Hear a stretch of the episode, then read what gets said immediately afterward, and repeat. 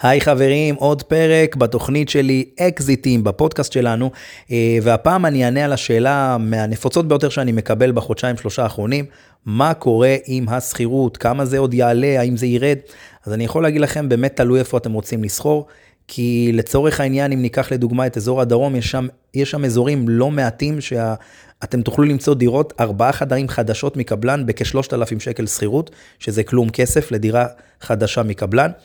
אז אה, אם נשאל מבחינת מחירי שכירות, אז באמת תלוי איפה אתם רוצים לסחור. כי אם אתם תסחרו עכשיו לצורך העניין ב, אה, באזורי ביקוש, אז מן הסתם רוב הסיכויים שהמחירי שכירות יעלו, כי שוב, זה עניין של היצע, ביקוש, כל הדבר הזה. אז תלוי באיזה אזור אתם רוצים לסחור. אחד האתגרים הגדולים ביותר שיהיו בשנים הקרובות במדינת ישראל, זו מצוקת שכירות באזורי הביקוש, שתגרור ככל הנראה עליית מחירים כללית. כי השכירות היא הגורם המשפיע ביותר על מדד המחירים לצרכן.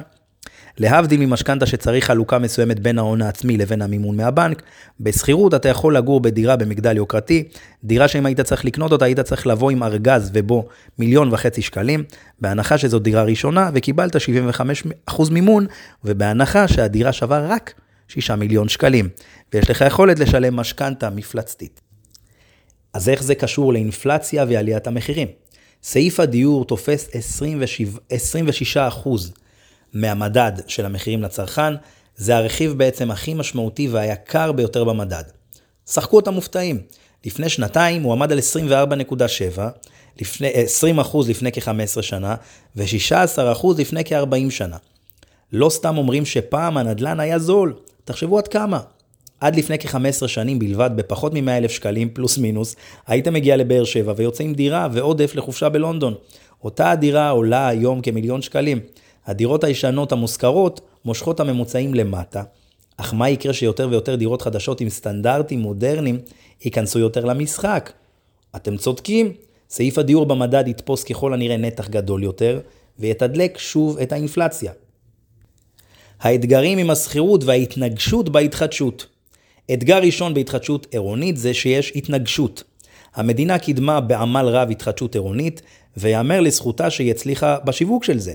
אין יזם היום שמכבד את עצמו שאין ברשותו מחלקה שלמה שמטפלת רק בהתחדשות עירונית. קמו מרכזים קהילתיים בערים השונות שמטפלות רק בזה. מנהלות מקצועיות שמקדמות מתחמי פינוי התעוררו. אז איפה הבעיה?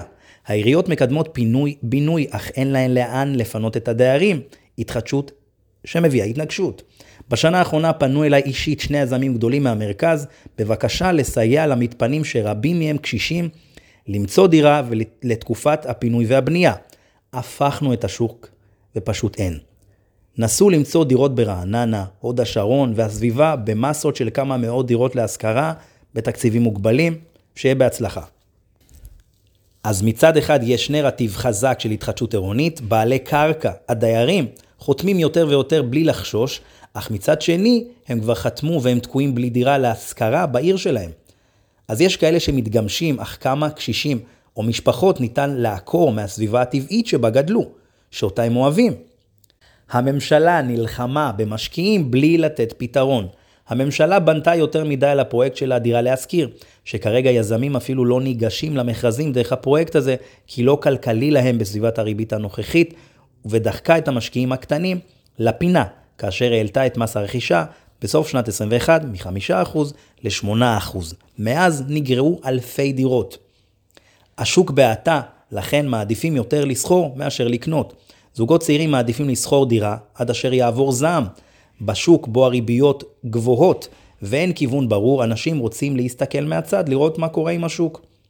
המצב הזה, בו רוכשים יכולים לקנות, אך מעדיפים שכירות, מעלה את הביקוש לשכירות.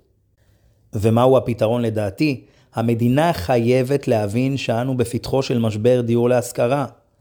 אחד, המדינה צריכה להפוך ליזם ופשוט לבנות בעצמה, בדיוק כמו שעשינו בימי עמידר העליזים, בשביל להדביק את הקצב. לחשוב על פתרונות של בנייה קלה וירוקה, בתים שמודפסים בתלת מימד. בסין בונים מגדלים ב-19 יום. אני מצרף לכם סרטון לתיאור של הפודקאסט פה, ואז תוכלו לראות את זה.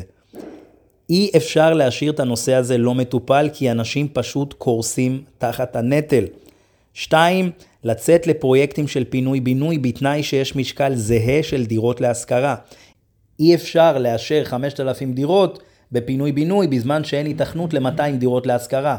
3. לתת הטבות שוות יותר ליזמים בשביל שיותר יזמים ייגשו למכרזים. אם לא ישתלם להם, הם לא יבנו ולא יבואו בכלל.